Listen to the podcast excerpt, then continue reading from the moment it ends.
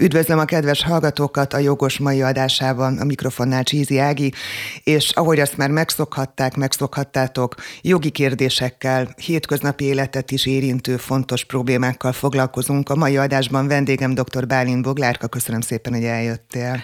Köszönöm én is a meghívást, és üdvözlöm a kedves hallgatókat.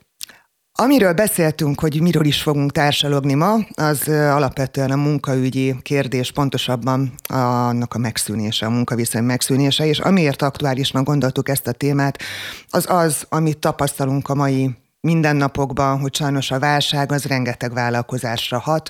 A hírek tele vannak azzal, hogy, hogy sorra zárnak be ö, helyek, sorra ö, elbocsátásokkal találkoznak sajnos rengetegen.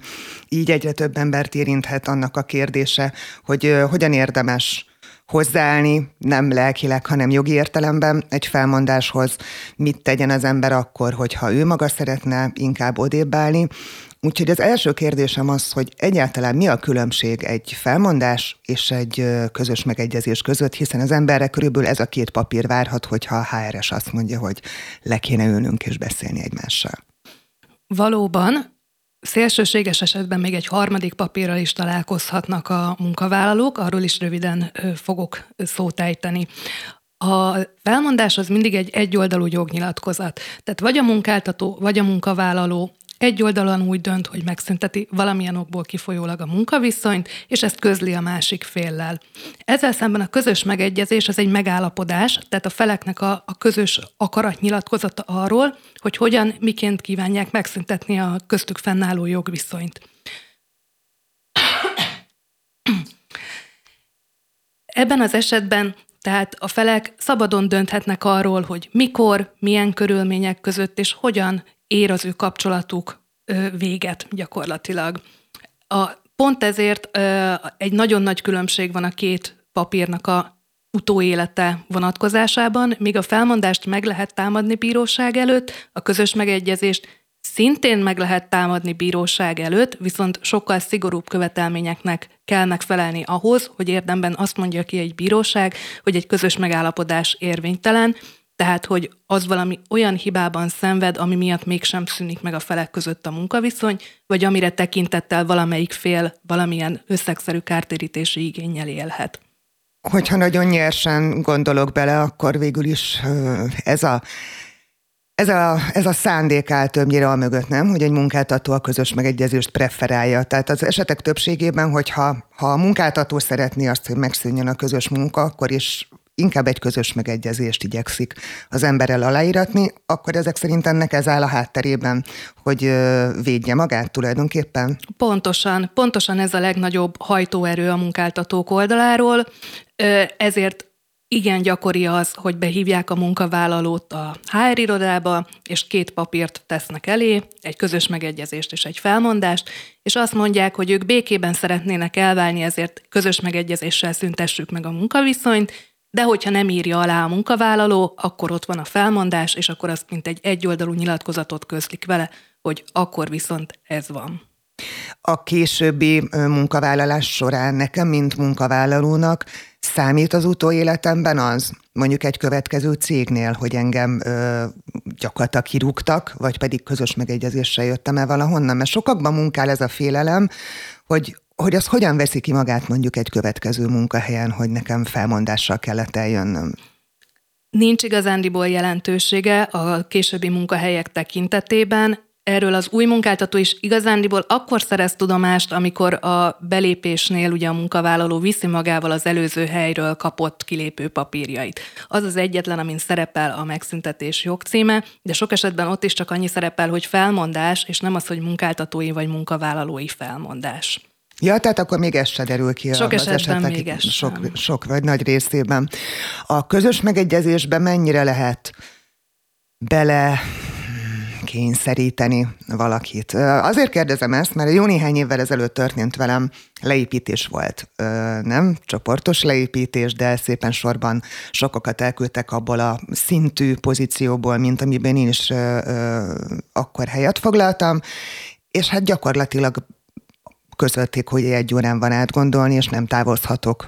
Tehát majdnem, hogy bezártak egy irodába, és nekem ott kellett 20 évesként gyakorlatilag sírva telefonálgatnom, hogy, hogy mit tegyek.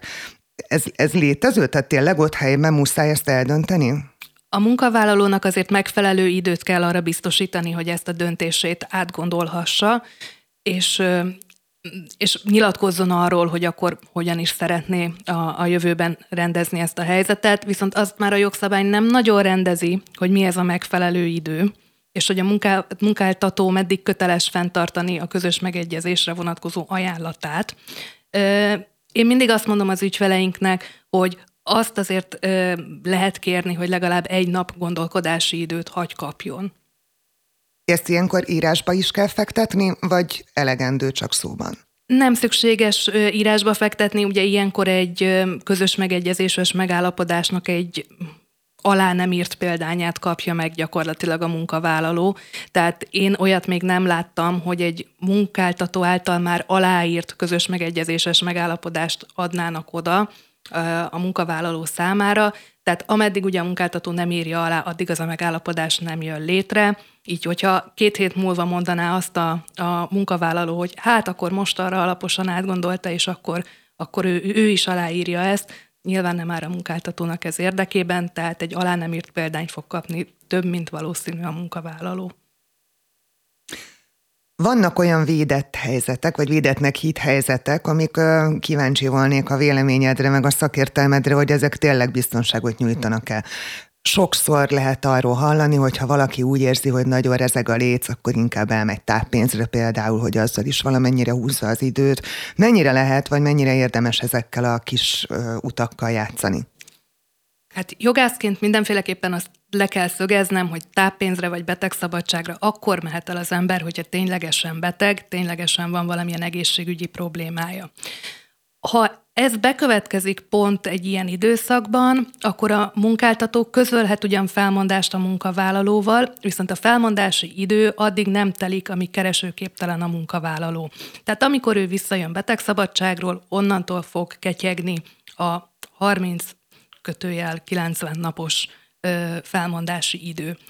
Ö, de felmondani is csak akkor lehet neki, amikor már visszajött betegállományból, nem? nem? Azt lehet közben Nem, is? a felmondást azt, azt oda lehet adni. Tehát azt lehet közölni a munkavállalóval akkor is, amikor ő, ő betegszabadságon vagy táppénzen van, praktikus mm, úton, módon, mondjuk postai ajánlott értévevényes levélben. Hm, azt hittem, hogy maga a felmondás is csak akkor történhet, hogyha az ember már meggyógyult és jelen van, és mennyi ideig tarthat egy ilyen, vagy tartható fent egy ilyen állapot? Tehát mondjuk tényleg tételezzük föl, hogy valóban beteg, de valami komoly, komplikált, elhúzódó betegség van, akkor azért létezik valamiféle ö, határa annak, hogy ezt mégis hány hétig, vagy hány, hány hónapig ö, kénytelen finanszírozni a munkáltató, anélkül, hogy hogy tényleg megszüntetni a munkaviszonyt? Létezik.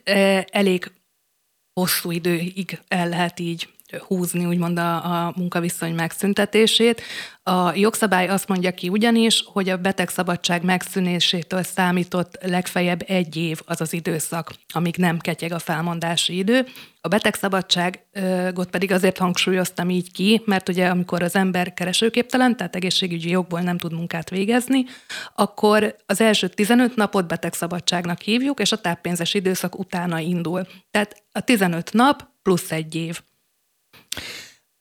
Kicsit közelítsük meg viszont a munkáltatói oldalról is a dolgot, hm, méghozzá abban a vonatkozásban, hogy ha azt sejti a munkáltató, vagy fölmerül benne az a kérdés, hogy vajon tényleg betege, akinek ő elküldte a felmondást, vagy, vagy, vagy ezzel csak játszani próbál, akkor mit tud tenni a munkáltató? Tehát van-e bármilyen mozgástere, hogy ezt ellenőrizze, vagy megkérdőjelezze, vagy utána járjon, mondjuk, hogy kiugrassza a nyulat a bokorból?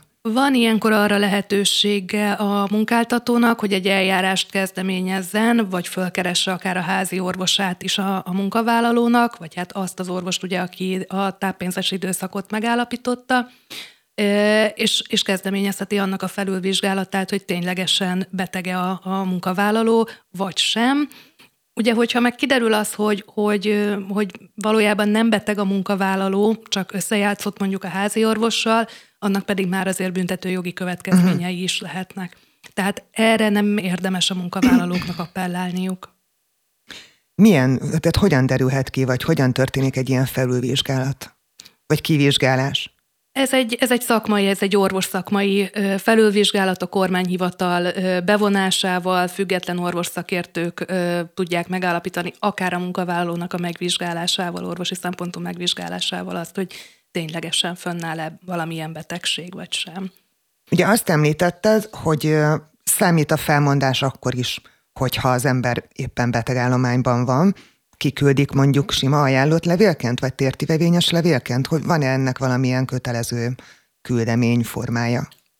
Olyan értelemben nincs kötelező küldemény formája, hogy jogszabály nem írja elő ezt, hogy ajánlott értőelvényes levélben kell kiküldeni, de a későbbi bizonyíthatóság érdekében így célszerű a munkáltatónak kiküldenie a felmondást, hiszen a tértővevény lesz az, amivel tudja ő azt igazolni, hogy mikor vette át a munkavállaló, hogy ténylegesen a munkavállaló vette át, vagy valamelyik olyan hozzátartozója, aki ugye a postai küldeményeit hivatalosan átveheti, és az, az tényleg volt lehetősége a munkavállalónak megismernie.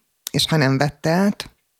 Akkor törvényi vélelmek ö, fognak előtérbe helyeződni, Ugye a kézbesítésre szigorú törvényi szabályok vannak, hogyha nem kereste jelzéssel érkezik vissza a levél, akkor a második kézbesítés megkísérlését követő ötödik munkanapon akkor is kézbesítettnek fog minősülni, hogyha nem vette át a mhm. munkavállaló. Uh-huh. Ha pedig megtagadja az átvételt, mert ugye arra is van lehetőség, akkor pedig azon a napon, amikor ő ezt megtagadta, akkor úgy kell tekinteni, mint hogyha azt vele közölték volna. Kicsit visszakanyarodva a személyes felmondásra, ugye azt mondtad, hogy végül is vagy a közös megegyezést, vagy a felmondást írják végül is alá a felek. Mi van, hogyha én azt mondom, hogy már pedig egyiket sem írom alá? Tehát, hogy nem fogadom el. Lehet ilyen? Van ennek egyáltalán bármi értelme? Ha a közös megegyezést nem írom alá, akkor nem jön létre a munkáltató és, a, és köztem, mint munkavállaló uh-huh. között a megegyezés. A felmondást azt igazándiból a, tehát a felmondás esetén a maga az aláírás a legtöbb esetben csak azt igazolja, hogy, hogy a munkavállaló azt a papírt átvette. Arra kell esetleg figyelni ilyenkor, hogy olyan ne szerepeljen a felmondásban, ami arról szól, hogy a munkavállaló minden további igényéről lemond. Tehát ezért érdemes nagyon alaposan elolvasni magát a felmondást is, és semmilyen olyan nyilatkozatot nem aláírni, amivel ő jogáról mondana le, jövőbeli jogáról. Mi az, amire egy felmondással leírás akkor fontos odafigyelni szakértő szemével? Tehát akkor egyrészt ez, hogy ezekről a leendő jogokról nem mondjon le az ember. Így van. A másik, hogy tartalmaz-e jogorvoslati kioktatást. A munkáltatói felmondásoknak ugyanis tartalmazniuk kell egy olyan részt, amiben azt írja le a munkáltató, hogy amennyiben a felmondással ő, a munkavállaló nem ért egyet, akkor 30 napon belül melyik bírósághoz fordulhat, és, és kérheti, hogy a, a munkaügyi bíróság vizsgálja meg ezt a felmondást, hogy ezt praktikusan egy keresetlevéllel tudja a munkavállaló megtenni. Azonban, hogyha ilyen kioktatást nem tartalmaz a felmondás, akkor ez a 30 nap egyből nem 30 nap, hanem 6 hónap, ah. és bőven sokkal több ideje van a munkavállalónak átgondolni, hogy tesz lépéseket vagy sem a, fel, a felmondási jog ellenességének megállapítása érdekében. Mi van, hogyha ha ott szerepel ez, de mégis kicsúszik a 30 napból, és azért csúszik ki, mert most próbálok rögtönözni valamilyen helyzetet, nem gondolt bele abba, hogy szabálytalanság történt a felmondása kapcsán, de aztán egy kollégája, akit pár héttel később szintén kirúgtak, ő fölhívta a figyelmét, hogy tehát hiszen minket ilyen és ilyen és ilyen okokból nem szabadott volna. Tehát a 30 nap az mennyire kőbevésett? Utána akkor néma csöndben kell maradni, nincs esély semmire? Az kőbevésett. Aha. Tehát az, az egy nagyon szigorú határidő, főként, hogy a jelenlegi jogszabályaink alapján ugyanerre a munkáltatónak fordított esetben három éve van. És, Elég érdekes a És, és így szemlélve egy idézőjelben gyengébb pozícióban lévő természetes magánszemély munkavállalót, a 30 nap az szerintem egy nagyon rövid és nagyon szigorú határidő.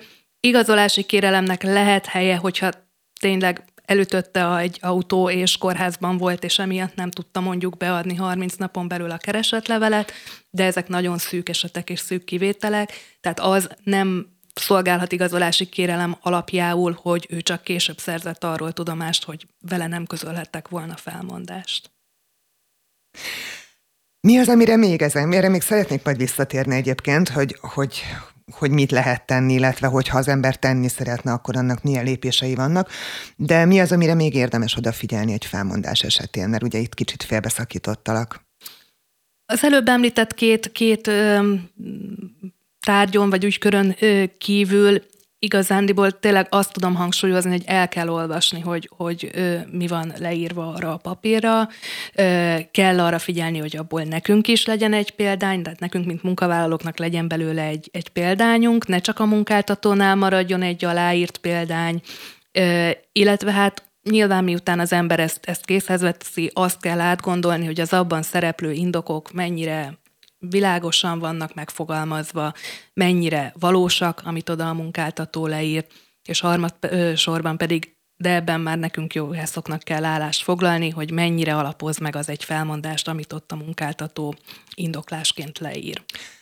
Ez viszont, hogy én ezzel egyetértek-e vagy sem, ez már az aláírást követő 30 napnak a kérdése. Vagy pedig, hogyha a leírásommal ellátom az ott szereplő indoklást, akkor tulajdonképpen egyet is értek azzal, ami szerepel benne? Nem, nem. Tehát, ahogy említettem, az aláírás az a legtöbb esetben, ha csak más nincs arra a papírra odaírva, de az általában azt igazolja, hogy azt melyik napon vette át a munkavállaló. Közös megegyezésnél kell-e bármire odafigyelni? Van-e jelentősége bárminek? Közös megegyezésnél igazándiból azt kell mérlegelni, hogy az megéri a munkavállalónak vagy sem. Szerencsés esetben a, a munkáltató tényleg úgy akarja lezárni a, a jogviszonyt, hogy vita és harag nincs a felek között, és legalább a törvényi minimumot ö, felajánlja a közös megegyezés keretei között. A törvényi minimum alatt azt értem, hogy ami egyébként a munkáltató felmondása esetén járna a munkavállaló számára. Érdemes pontosan ezért tisztában lenni minden munkavállalónak azzal, hogyha a mai napon nekem, neki fölmondaná, fölmondaná a munkáltatója, akkor mi az, ami törvény alapján járna neki? Hány nap felmondási idő, milyen összegű végkielégítés? És mindig ezekből a számokból kiindulni, hogy ennél többet, vagy legalább ennyit felajánlanak a közös megegyezés során, akkor van olyan élethelyzet, hogy, hogy érdemes elfogadni a közös megegyezést, és nem firtatni a továbbiakat. Ha viszont még ennyi sem szerepel benne, akkor igazándiból nem áll a munkavállalónak érdekében az, hogy a közös megegyezést aláírja. Hát jó, az paraszt észre, ahogy végigmondtad, tulajdonképpen, hogyha csak a törvényi minimum szerepel benne, akkor, akkor azzal, hogyha a közös megegyezést, megegyezést írom alá, akkor elvágom magam annak a lehetőségétől, hogy esetleg jogorvoslathoz nyúljak. Ez pontosan így van, de biztos, hogy ha még ugye felmondási időt közbe iktatnak a felek, akkor abban az időszakban viszonylag békés lesz a egymás melletti együttélés a munkáltató és a munkavállaló számára. Még egy felmondás esetén azért adódhatnak nehéz élethelyzetek. Tehát van ennek egy, egy olyan lelki oldala, amit kénytelenek vagyunk ö, figyelembe venni, nem, nem csak szintisztán a jogszabályokból kiindulni. Dr. Bálint Boglárkával a felmondásról, a munkaviszony megszüntetéséről beszélgetünk a mai adásban, és pár perccel ezelőtt már szóba jött, hogy ha valaki nem ért egyet a felmondásával, akkor bizony nagyon szigorú, hogy 30 napja van ezzel kapcsolatban a megfelelő lépéseket megtenni, elkezdeni vitatni, vagy jogorvoslathoz nyúlni, a jogorvoslatért fordulnia. Mi a teendőm? Tehát 30 napon belül vagyok még, tegnap előtt átvettem a felmondásomat, úgy vélem, hogy az indoklás nem állja meg a helyét, mit kell tennem, mik a következő lépések? Hát következő lépésnek ö, a bíróságon egy keresetlevelet kell előterjesztenie a munkavállalónak. Ö, bonyolultabb esetekben ehhez célszerű ügyvéd segítségét is kérni, mert napjainkban azért, mert nem olyan egyszerű a magyar bíróságokon való pereskedés, illetve ügyvédi segítséggel nagyon sok felmerülő problémát, hiányosságot ki lehet küszöbölni. De egyébként a munkavállalóknak, meg egyébként minden magánszemélynek van arra lehetősége, hogy a bíróságon ügyfélfogadási időben, ügy, úgynevezett ügyfélsegítő napon megjelenjen, és ott a bíróságon a bírósági alkalmazottak segítenek neki, vagy egy vagy formanyomtatvány formájában előterjeszteni a keresetlevelet, vagy pedig jegyzőkönyvbe venni az ő kérését, és az alapján elindítani egy bírósági peres eljárást. Gondolom nem egy-két ilyen ügyed volt már, és ezért feltételezem, hogy tudsz olyan helyzeteket mondani, hogy mik tekinthetők tipikusnak, tehát mik azok, amik viszonylag gyakran fordulnak elő, mint valódi, jogosan kifogásolható jelenség a munkáltatói felmondás kapcsán. Leggyakrabban talán azzal van a probléma, hogy nem okszerű az, amit a munkáltató megjelöl a felmondási indoklásában. Három követelménynek kell egy indoklásnak megfelelnie. Az egyik az az, hogy valódinak kell lennie, olyan azért nem nagyon fordul elő, hogy a munkáltató olyan indokokat ír bele a felmondásba, amik meg sem valósultak. A második az, hogy világosnak kell lennie, ez azt jelenti, hogy egyértelműen abból a dokumentumból meg kell tudnia a munkavállalónak, hogy mi miatt mondják fel az ő munkaviszonyát. Harmadsorban pedig okszerűnek kell lennie, tehát a hivatkozott indoknak kellően komolynak kell lennie, kellően megalapozottnak. Erre egy példát hagy hozzak föl, és szerintem ez nagyon jól szemlélteti egyik ügyfelünknek azért mondtak fel, mert egy, egy boltban dolgozott a, a, az ügyfél, és boltzárás után a, a el nem adott pékárukat ők összeszedték, és az volt az eljárás rend, hogy ezt hátra be kell rakni a raktárba, és utána azok leselejtezésre kerültek. Ezeket a pékárukat egyébként zárás előtt fél órával már 50%-os áron értékesítették, tehát gyakorlatilag az hulladéknak volt tekintendő, amit ugye a nap végén összeszedtek. És ügyfelünk így járt el, összeszedte a péksüteményt, majd a raktár felé menve hátrafelé egy pogácsát kivett azok közül, és megkínálta az egyik kollégáját is. És és ebből lett a gond, tehát erre hivatkozva ö, bocsátották őt el. Így van, nem is akárhogy, azonnali hatályú felmondással. Ugye ez a harmadik dokumentum, ami szerencsétlen esetben a munkavállaló előtt landolhat, hogyha nem közös megegyezés és nem felmondásról van szó. Tehát azonnali hatállyal 30 év munkaviszony után egy darab pogácsa megevése miatt őt elbocsájtották a munkahelyéről. Ugye az lett volna a megfelelő eljárásmód, hogy ő azt leméri, odaviszi a kasszához, kifizeti, és utána megeszi. Na most ez elmaradt jelen esetben. Két, két fokon is, is járt ez a történet. Az első fok azt mondta ki, hogy teljesen mindegy, hogy egy darab pogácsa, vagy sem, nem az eljárásrendnek megfelelően járt el az ügyfelünk, és ezért az ő keresetét elutasította a bíróság. Mm.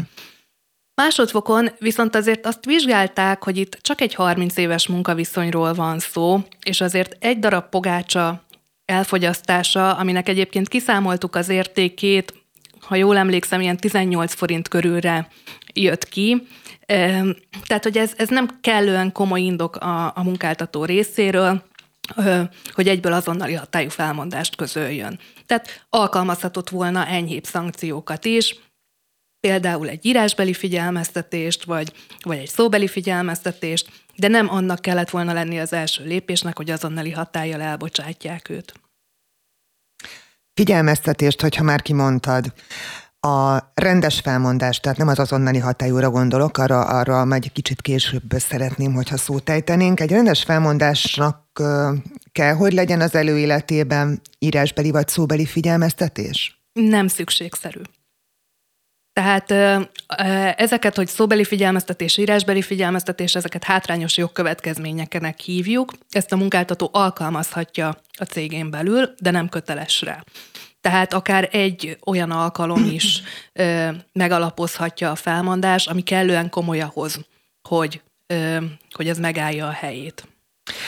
Tehát mondjuk megbeszéltük a főnökömmel akkor, amikor a munkaviszonyom elkezdődött, hogy minden hétfőn délután négy óráig fogok elküldeni egy jelentést, de én rendre vagy legalábbis gyakran négy óra helyett fél ötkor, vagy ötkor, vagy hatkor küldöm el, de soha nem jelezte, hogy ez probléma lenne, akkor ő egyszer csak mondhatja egy év után azt, hogy megállás nélkül négy óra után küldted el, ezért felmondom a szerződésünket? Ha volt arra utaló megállapodás köztetek, hogy négy óráig minden hétfőn elküldöd, akkor igen. Uh-huh. Mi a különbség az azonnali hatályú felmondás és a rendes felmondás között? Rendes felmondás esetén számolhatunk felmondási idővel, ez minimum 30 nap. Azonnali hatályú felmondás esetén viszont ilyen nincs, tehát ott, ahogy közlik, azon a napon megszűnik a munkavállalónak a munkaviszonya. Nagy különbség pedig abban is van, hogy azonnali hatályú felmondás esetén nem jár végkielégítés a munkavállalónak, míg rendes felmondás esetén, ha legalább három éve ott dolgozik a munkáltatónál, akkor jár. Ennek viszont, ha jól sejtem, tényleg megalapozottnak, vagy, vagy megfelelő súlyúnak kell lennie. Így van, tehát azonnali hatályú felmondást akkor közölhet akár a munkáltató, akár a munkavállaló, hogyha a másik fél olyan lényeges kötelezettség szegést követett el, ami, ami már valóban egy, egy, egy olyan dolog, ami miatt nem lehet tovább folytatni ezt a viszonyt. Fontos, hogy lényeges kötelezettségszegést kell elkövetni, és szándékosan vagy súlyos gondatlanság gal lehet ezt a kötelezettségszegést elkövetni. Tehát, hogyha abszolút vétlen a, a munkavállaló, akkor nyilván ez, ez föl sem merülhet. Illetve van még egy olyan eset, hogyha öm, a másik fél olyan magatartást tanúsít, ami egyébként a munkaviszony fenntartását lehetetlenné teszi a felek számára, ide tartozik például, vagy ide tartozhat például az az eset, amikor a, a munkavállaló nagy közönség előtt hangosan szídja a munkáltatóját. Uh-huh. Ezeket kell tudni bizonyítani is? Természetesen, tehát ö, ilyenkor ugye, hogyha ha például egy azonnali hatályú felmondást támad meg a, a munkavállaló, akkor ö, a munkáltatónak kell azt bizonyítania, hogy ez a kötelezettségszegés megvalósult, és, és hogy az olyan volt, ami a jogszabály alapján ö, lehetővé teszi azt számára, hogy azonnali hatályú felmondást közöljön. Szerencsére viszont fordítva is van lehetőség az onnani hatályú felmondásra, tehát én, mint munkavállaló is dönthetek így. A bizonyításra azért kérdeztem rá, mert megint csak játszunk el egy képzeletbeli szituációval, hála Istennek nem voltam ilyen helyzetben, ne is legyek, de a, a főnököm olyan megengedhetetlen agresszióval ö, ö, viselkedett velem a zárt irodajtók mögött, olyan hangnemet ütött meg, vagy olyan, olyan személyeskedésbe torkolt egy vita, ami úgy gondolom, hogy nem, nem fenntartható ezáltal tovább a mi közös munkaviszonyunk. Én azon hatályú felmondással szeretnék távozni, de azért ez akkor mégsem olyan egyszerű, hiszen ezt nem tudom bizonyítani. Így van, tehát ugye ebben a példában a munkavállalónak kell az bizonyítani, hogy mi zajlott le ott a, a négy fal között, mi, milyen nagyon-nagyon durva kijelentések hangoztak el, és, és ebből levezetni gyakorlatilag, hogy miért lehetetlen számára a munkaviszony további fenntartása. A másik tipikus, amikor a munkavállaló azonnali hatályú felmondással élhet, az a munkabérnek a ki nem fizetése. Tehát, hogyha legalább két hónapi munkabér elmaradásban van a, a munkáltató, akkor szoktuk azt mondani, hogy ez már megállja a helyét, hogy, hogy azonnali hatállyal felmondjon a munkavállaló, és eljöjjön a munkahelyéről. Kettő hónap azért nagyon hosszú idő. Addig nem tud semmit tenni igazán? Nehéz kérdés, mert ö, itt sem a jogszabály mondja ezt ki konkrétan, hanem ezek bírósági döntésből levezethető körülbelüli határidők. Mindig az eset összes körülményeit kell vizsgálnunk, ö, Nyilván nem mindegy az sem, én azon az állásponton vagyok, hogy milyen keresetű munkavállalóról beszélünk, tehát nyilván mást jelent egy minimálbéres dolgozónak két hónapnyi munkabér kiesés, mint egy több millió forintot havonta hazavívő igazgatónak. Ilyen szempontból van jelentősége egyéb juttatásoknak is, vagy azok elmaradásának? Tehát megkapom a fizetésemet, viszont Viszont annyira egyik napról a másikra élek, hogy nekem a mindennapi megélhetésemhez szükség van mondjuk a kiegészítésként szép kártyára érkező összegnek is, ami ugyanakkor nem érkezik meg most már két hónapja. Vagy annak, annak azzal nem tudok mit kezdeni. Őszinte leszek, Olyat még nem láttam, hogy ilyen indokra hivatkozással azonnali hatállyal felmondott volna munkavállaló. Ezek a béren kívüli juttatások, ezek adható uh-huh. juttatások, de hogyha szerződésben nem kötelezi a munkáltató magát arra, hogy ezeket ő folyamatosan minden hónapban nyújtsa, akkor ez számon nem nagyon számon kérhető rajta. Egy, egy tehát most ezt ki fogom vágni, nem tudom, hogyan kanyarodjuk, nehogy elfelejtsem kivágni. Tehát kicsit igen, ugye azt, azt mondtad, hogy az azonnali hatályú felmondásnál mindig annak kell bizonyítania, annak kell az okot alátámasztania, vagy ennek az indokoltságát, aki az azonnali hatályú felmondást a másiknak átadja, odadja, megmondja, és így tovább. Egyáltalán mi a formája az azonnali hatályú felmondásnak? Azt is írásba kell foglalni, vagy, vagy, vagy elég egy e-mailt küldeni? Vagy mi, mit kell tennie mondjuk a munkavállalónak, hogyha ilyen helyzetben találja magát? Mire figyeljen oda? Így van, tehát felmondás és az azonnali hatályú felmondás az ugyanúgy viselkedik ebből a szempontból. Tehát mind a kettőt írásba kell foglalni, és az e-mailes közlés főszabály szerint, megint ezt kell mondanom, de főszabály szerint az e-mailes közlés nem minősül írásbeli közlésnek. Tehát papíralapon, aláírásával ellátva kell a feleknek ezt egymásnak átnyújtaniuk. Ez akkor a rendes felmondása is igaz. Tehát ha én, mint munkavállaló mondok föl, legyen szó akár rendes felmondásról, akár azonnali hatályú felmondásról, mindenféleképpen ezt egy kinyomtatott formában aláírt módon kell átadnom személyesen mondjuk a, a főnökömnek vagy a munkáltatómnak?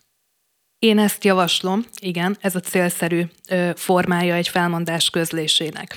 Más kérdés, hogyha egyébként nem születik erről írásbeli dokumentum, csak én telefonon közlöm a főnökömmel, hogy én még 30 napig vagyok, és utána nem jövök be többet dolgozni, ő meg erre azt mondja, hogy jó rendben tudomásul vettem, letelik a 30 nap, és ő kijelent engem a cégtől, akkor gyakorlatilag ráutaló magatartással a felek megszüntették a jogviszonyt. Viszont, hogyha nem jelent ki a cégtől, akkor utólag nekem már nagyon nehéz lesz azt mondanom, hogy hát de megállapodtunk ebben egy hónappal ezelőtt. Így van, nem fogja tudni bizonyítani a munkavállaló, hogy mi hangzott el azon a telefonbeszélgetésen. Egyrészt, másrészt ugye az a kellemetlen szituáció adódhat, hogy a munkáltató 30 nap után azt mondja, hogy de ő továbbra is számít a munkájára, nem fogja tudni azt a munkavállaló bizonyítani, hogy már pedig őt munkavégzési kötelezettség innentől kezdve nem terheli. Az ilyen típusú telefonbeszélgetések rögzítése az nem felhasználható, ugye? Hogyha a másik felet is tájékoztatja arról, hogy rögzíti a, a telefonbeszélgetést, akkor minden további nélkül felhasználható. Ellenkező esetben személyiségi jogokat sért egy uh-huh. ilyen felvételnek az elkészítése. Az e-mail az pedig szintén nem elegendő, vagy nem elég biztonságos? Mi a probléma az e-mail Főleg így a home office világában van ennek szerintem igazán nagy jelentősége, amikor rengeteg irodában szinte alig-alig találkoznak egymással főnök beosztott viszonyban levő emberek. Az e-mailes közlésről jelenleg az az álláspont, hogy kétséget kizáróan nem bizonyítja a küldő és a fogadó személyét, illetve a küldés időpontját, közlés időpontját. Ugye nem lehet azt bizonyítani, hogy a másik fél megnyitotta azt az e-mailt, vagy hát technikailag most már lehet ugye ilyen kézbesítési visszajelzést kérni, illetve ugye ezen túlmenően a bíróságoknak az a legnagyobb problémájuk vele, hogy egy sima képszerkesztő programmal aztán én az e-mailnek a tartalmát azt meg tudom változtatni, hogyha nagyon szeretném. Tehát a közlés változatlan valójában történő visszaidézésre nem feltétlenül alkalmas. Ilyen esetben is ugyanaz, mint az előbbi telefonos példánál, hogy lehet, hogy az én munkáltatómnak pont elég, hogy én ezt e-mailben közlöm vele, csak később felmerülhetnek problémák. Tehát ezért célszerű, hogyha még van is egy, egy informális telefonos vagy, vagy e-mailes levelezés, megbeszélés egy ilyen témakörben, utána azért célszerű minden esetben írásban is rögzíteni.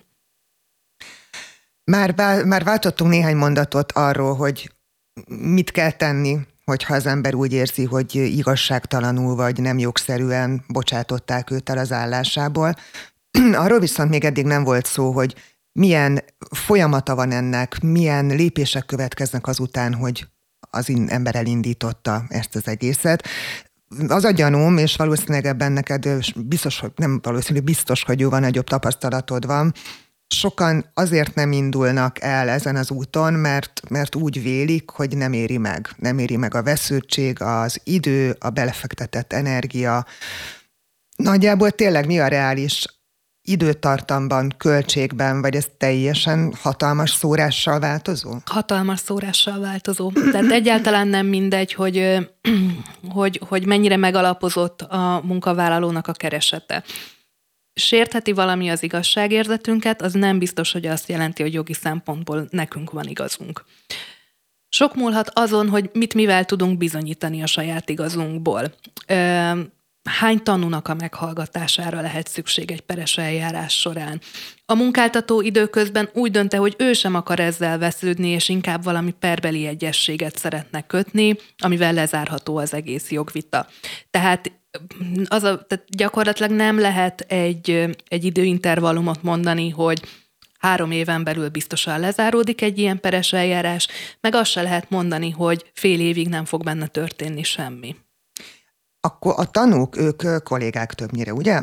Ők többnyire kollégák szoktak lenni, szerencsés esetben már nem dolgoznak annál a munkáltatónál, aki ott ül a bírósági tárgyalóteremben, bár ugye a tanuknak igazmondási kötelezettségük van, de azt azért valljuk be, jogászokként, ügyvédeként mindannyian tapasztaltuk, hogy a legszerencsétlenebb helyzet az, hogyha csak olyan tanukat tudunk odaállítani a bíróság elé, akik még jelenleg is annál a munkáltatónál dolgoznak. Egyáltalán ilyen, ilyen van? Tehát elvállalják ezt emberek? Kénytelenek.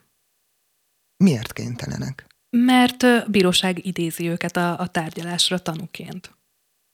Tehát, hogyha engem tanuként nevez meg egy kollégám, aki úgy érzi, hogy őt jogtalanul bocsátották el, és azt gondolja, hogy már pedig tudom igazolni, hogy a, mi, a, mi, a meetingen, amire hivatkozott a főnökünk, ott nem ezek hangzottak el, mint amik miatt őt kirúgták, akkor nekem kutya kötelességem Így van. elmenni tanuként. Hm. Így van, igen. Költségtérítést lehet kérni a bíróságtól, tehát utazási költségtérítést, elenyésző mértékben, tehát nem a tanuként nem, nem ebből fog meggazdagodni az ember, illetve erre a kieső időre egyébként munkabér jár ugyanúgy a, a éppen aktuális munkáltatótól. Tehát el kell engednie egyrészt a munkáltatónak az ilyen munkavállalót, másrészt pedig még munkabért is kell erre az időszakra fizetnie. Hát ez azért nem lehet egyszerű. Elképzelem azt a helyzetet, amikor az ember ott ül, és az igazmondás kötelezettsége az egyik oldalról természetes, másik oldalról pedig nyilván a saját állásával is játszik, hogyha túlságosan belemélyed, vagy konfrontálódik. Így van, így van. Ez megint egy olyan élethelyzet, amit szerintem a jog nem tud egész egyszerűen kezelni. Nyilván amiatt senkit nem lehet elbocsájtani, mert hogy tanuként egy bírósági tárgyaláson igazat mondott, de azért elég kreatívak tudnak lenni a munkáltatók, hogyha a felmondás megindoklásáról van szó.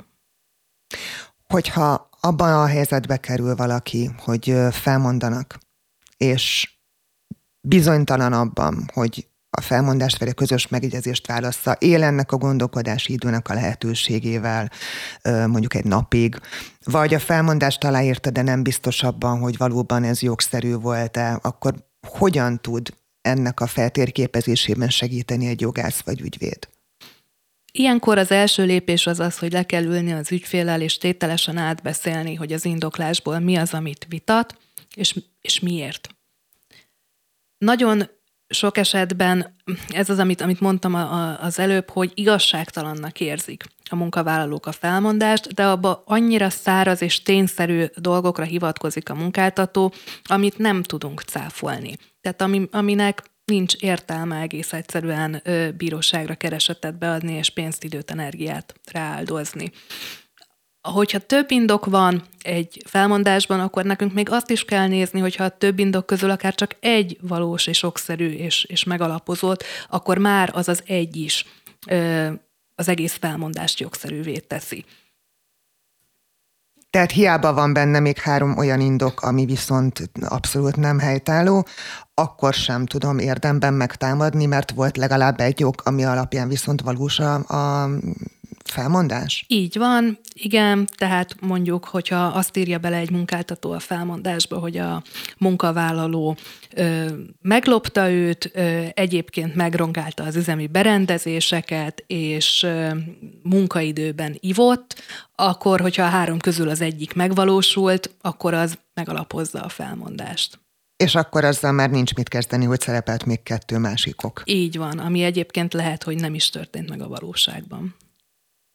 Hát nagyon szépen köszönöm, hogy mindezeket elmondtad. Remélem, hogy tudtunk segíteni azoknak, akiknek erre szüksége volt, és bízzunk benne, hogy minél kevesebb embert érint ez most test közelből vagy család közelből ez a téma, és a közeljövőre is ugyanezt kívánjuk mindenkinek. Köszönöm szépen, hogy itt voltál.